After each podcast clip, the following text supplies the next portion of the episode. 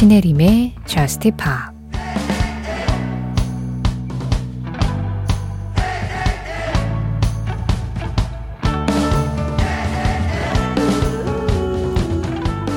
작은 조각을 쥐고 이 상황을 헤쳐나가고 있어.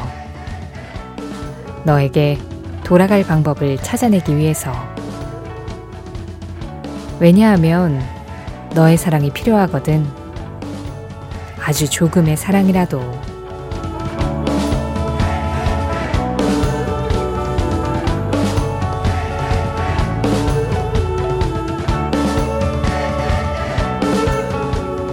Little Bit of Love 톰 그라이넌의 노래로 신혜림의 저스트 힙합 시작합니다. 신혜림의 Just Pop 시작했습니다. 오늘은 톰 그레넌의 Little Bit of Love 그리고 이어서 에이바 맥스와 Lauv, 스위티가 함께한 Kings and Queens Part 2 이 노래 이어서 들으셨어요. Kings and Queens Part 2는 임상준님 신청곡이었습니다. 아, 많이 더웠죠? 어제 서울은 정말 많이 더웠거든요. 와, 제가 그냥 이번 7월 들어선 이후로 내내 폭우 아니면 폭염이다. 이런 말씀 많이 드렸는데 그게 이제는 절정으로 향해 가고 있는 것 같은 그런 느낌이 들어요. 자, 이렇게 무더운 여름에도 새벽 1시에는 어김없이 Just Pop이 여러분을 찾아갑니다. 오늘 듣는 음악들이 여러분들의 체온을 그냥 기분으로나마 살짝 떨어뜨려 줄 수 있으면 좋겠네요. 여기는 신혜림의 Just Pop입니다. 트로이 시반의 cool, 그리고 메이직 테이프의 cool. 이렇게 두 곡의 cool 이어서 들었습니다. 좀 쿨해지셨나요? 메이직 테이프의 cool은 서정호님 신청곡이었어요. 음악을 듣는다고 좀 시원해지면, 아, 진짜 좋을 텐데요. 우리의 모든 감각들, 그러니까 지금 청각으로 cool을 들은 거잖아요. 예, 청각의 쿨이 이 피부 감각으로 탁 이어질 수 있는 뭔가가 있으면 참 좋을 텐데요. 미래에는 그런 날도 오지 않을까요? 꽃에 관한 음악을 들으면 꽃향기가 나고, 바다에 관한 음악을 들으면 눈앞에 바다가 펼쳐지고, 그렇게 공감각적으로 음악을 예, 느낄 수 있는 방법도 생기지 않을까. 그냥 막연히 그런 생각을 한번 해봤습니다. 신혜림의 Just Pop 참여하는 방법 안내해 드릴게요. 미래 일은 미래에 맡겨두고 우리는 지금 현재 이 아날로그적인 라디오로 함께 나눌 수 있는 이야기와 음악들 이쪽으로 보내주시면 됩니다. 문자 보내실 곳은 샵 8000번이에요. 짧은 문자에 50원, 긴 문자와 사진에는 100원의 정보 이용료 들어갑니다. 스마트 라디오 미니로 들으실 때 미니 메시지 이용하시는 건 무료고요. 신혜림의 Just Pop 홈페이지 사연과 신청곡 게시판 언제나 열려 있는 거 잘 알고 계시죠? 홈페이지 검색하셔서 들어오신 다음에 로그인 하시면 사연과 신청곡 게시판은 항상 편하게 이용하실 수 있으시고요. Just Pop 공식 SNS도 있습니다. 그날그날 방송 내용을 좀 정리해서 보고 싶다 하시면 SNS가 가장 빨라요. 인별그램 MBC Just Pop으로 들어오셔서 그날그날 올라오는 피드 내용도 보시고 거기에 댓글로 간단하게 참여하시는 것도 가능합니다. 아이디 히스보리스 풀님이 The Real Group의 G, Minor Mozart 이 음악 신청하시면서 사람의 목소리가 악기 그 자체 무엇이 더 필요하죠? 하셨어요. 아니, 뭐, 더 필요할 때도 있죠. 그렇다고 뭐, 다, 보컬만 있으면 그것도 심심하잖아요. 네. 악기도 필요하고, 새로운 소리도 들어오고, 그러면 또 음악이 더 풍성해지고. 다만, 이 아카펠라 그룹인 The Real Group에게는 목소리 외에 그 어떤 것도 필요 없는 그런 그룹이고 또 그런 음악을 지향을 하니까 이건 The Real Group에게는 완벽하게 해당되는 이야기라고 할 수 있겠죠. G Minor Mozart 이 음악 고른 이유는요. 어, 클래식을 아카펠라로 아주 재치 있게 들을 수 있는 음악이어서입니다. 모차르트 교향곡 40번 1악장을 아카펠라로 재해석하고 있는데요. 이 노래도 어쨌든 들으면 좀 상쾌하고 청량해서 예, 우리 주변의 온도를 살짝 떨어뜨려 줄 수도 있지 않을까 싶어요. The Real Group입니다. G Minor Mozart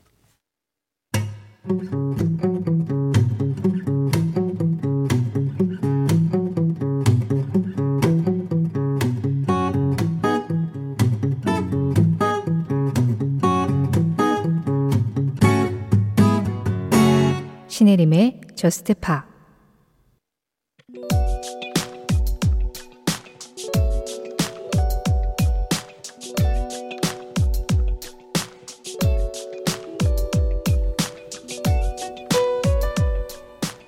(1980년 7월 7일) 이날 서독의 서베를린에서는 영국의 록밴드 레드 제플린이 6월부터 시작한 유럽 투어의 마지막 공연을 펼치고 있었다.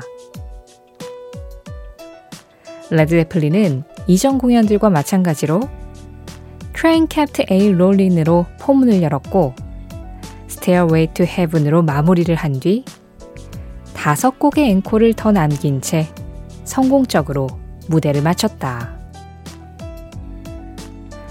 멤버들은 관객들의 반응에 제법 고무된 상태였고 잠시 휴식과 리허설 기간을 거친 뒤 미국 투어를 이어나갈 생각이었다.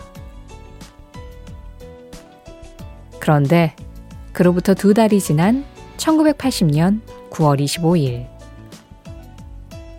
레드 제플린의 드러머 존 보넴이 32살의 나이로 세상을 떠났고 갑작스런 동료의 죽음에 레드 제플린은 모든 일정을 취소해야만 했다. 사람들은 존 본햄의 자리에 어떤 드러머가 들어올 것인가를 두고 뜬 소문을 만들며 왈가왈부했지만 그해 12월 4일 레드 제플린은 공식적으로 해체를 선언한다. 결국 레드 제플린이 레드 제플린의 이름으로 한 마지막 공연은 모두가 다음이 있을 것이라 예상했던 7월 7일 그날의 독일 공연이 되고 말았다.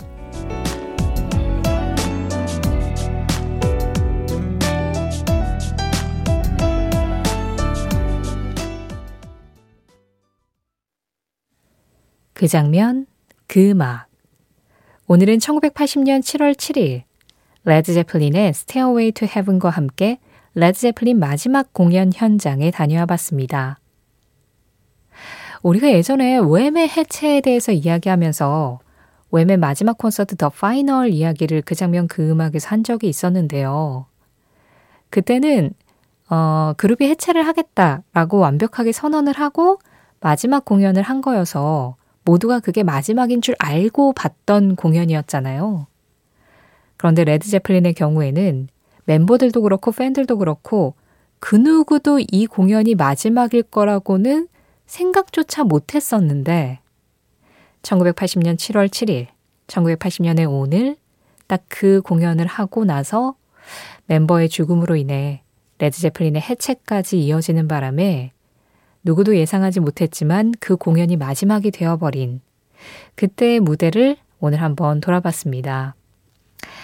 어, 레드 제플린이 68년도에 결성돼서 80년에 해체가 됐으니까 70년대, 그냥 대략 10년 정도를 어, 그때 당시에 락의 부흥을 이끌었었던 그룹이라고 할 수 있는데요. 사실 많은 락 그룹들이 멤버 변화를 심심찮게 하는 경우들이 있잖아요. 어, 그룹 안에서 뭔가 의견이 잘 맞고 서로 좋은 시너지를 내면서 계속 굴러가기란 그렇게 쉬운 일은 아니니까. 그런데 레드 제플린의 경우에는 어, 다른 드러머를 들이기보다는 그 존 본햄의 죽음에 대해서 다른 멤버들도 너무 많은 상처를 받기도 했었고, 그리고 이 사람을 대체해서 레드 제플린이라는 이름으로 함께 할 수 있는 사람은 아무리 생각해도 없을 것 같다. 그리고 존 본햄에 대한 어떤 애도의 마음까지 담아서 아예 그룹을 해체를 하자라고 결론을 내렸었습니다. 그래서 당시 레드 제플린을 사랑했던 많은 사람들은 이 결정 앞에 음, 글쎄요. 여러 가지 생각들이 오가긴 했겠지만 존중할 수밖에 없었을 것 같아요. 네, 멤버들의 생각이 확고했고 또 이 멤버들의 논리에 동의하지 않을 수 없잖아요. 음. 그래서 레드 제플린은 1980년에 정식으로 해체를 했습니다. 그 이후에 이제 뭐 자선 공연이라든가 이럴 때 그냥 잠깐 예, 레드 제플린 멤버들이 이 무대에 오른 적은 있었는데요. 공식적으로 뭐 재결합을 한다든가 재공연을 한다든가 이런 일들은 하지 않았고요. 그래서 팝음악사에서 레드 제플린의 마지막 공연은 1980년 7월 7일 공연이 마지막으로 남게 되었습니다. 그 장면, 그 음악. 오늘은 1980년 7월 7일 레드제플린 마지막 공연 현장을 다녀오면서 레드제플린 해체까지 만나봤고요. Stairway to Heaven 이 음악도 같이 들어봤습니다.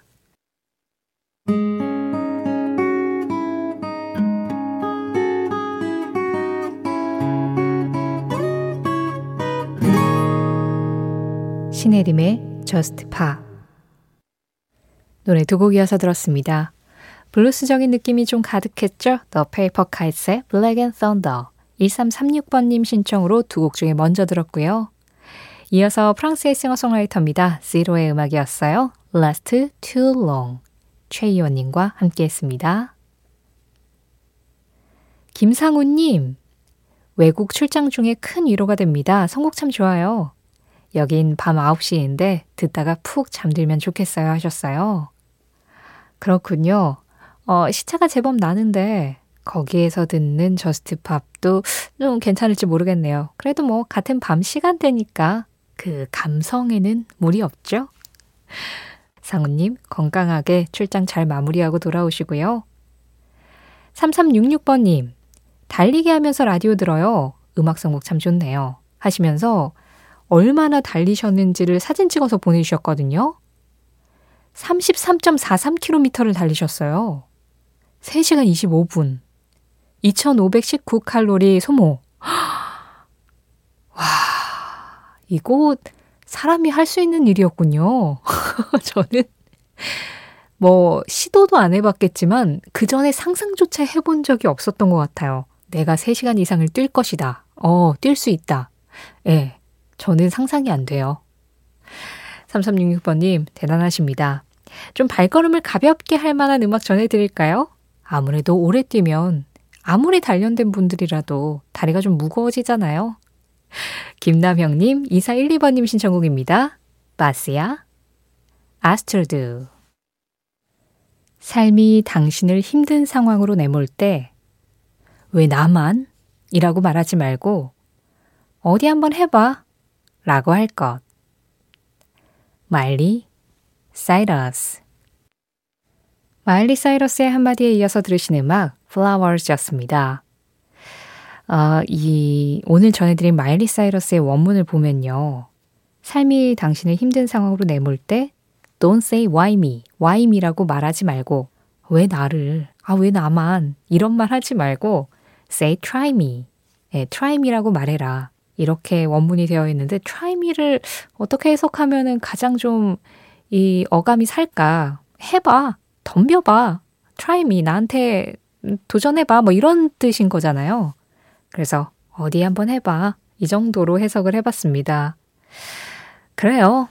세상이 나를 힘들게 할 때는 언제나 찾아오는데 그럴 때, 아, 나는 항상 왜 이럴까? 왜 나한테만 이런 일이 생기지 하면서 주저앉을 수도 있죠. 그럼요. 그럴 수도 있어요. 사람인데. 그런데 계속 그렇게 주저앉아 있기보다는 그래도 좀 힘을 낼 수 있을 때 일어나서 그래 어디 한번 해봐 하고 부딪혀 보는 거. 그러면 어떻게든 돌파구는 보일 거다라는 그런 이야기가 아닐까 합니다.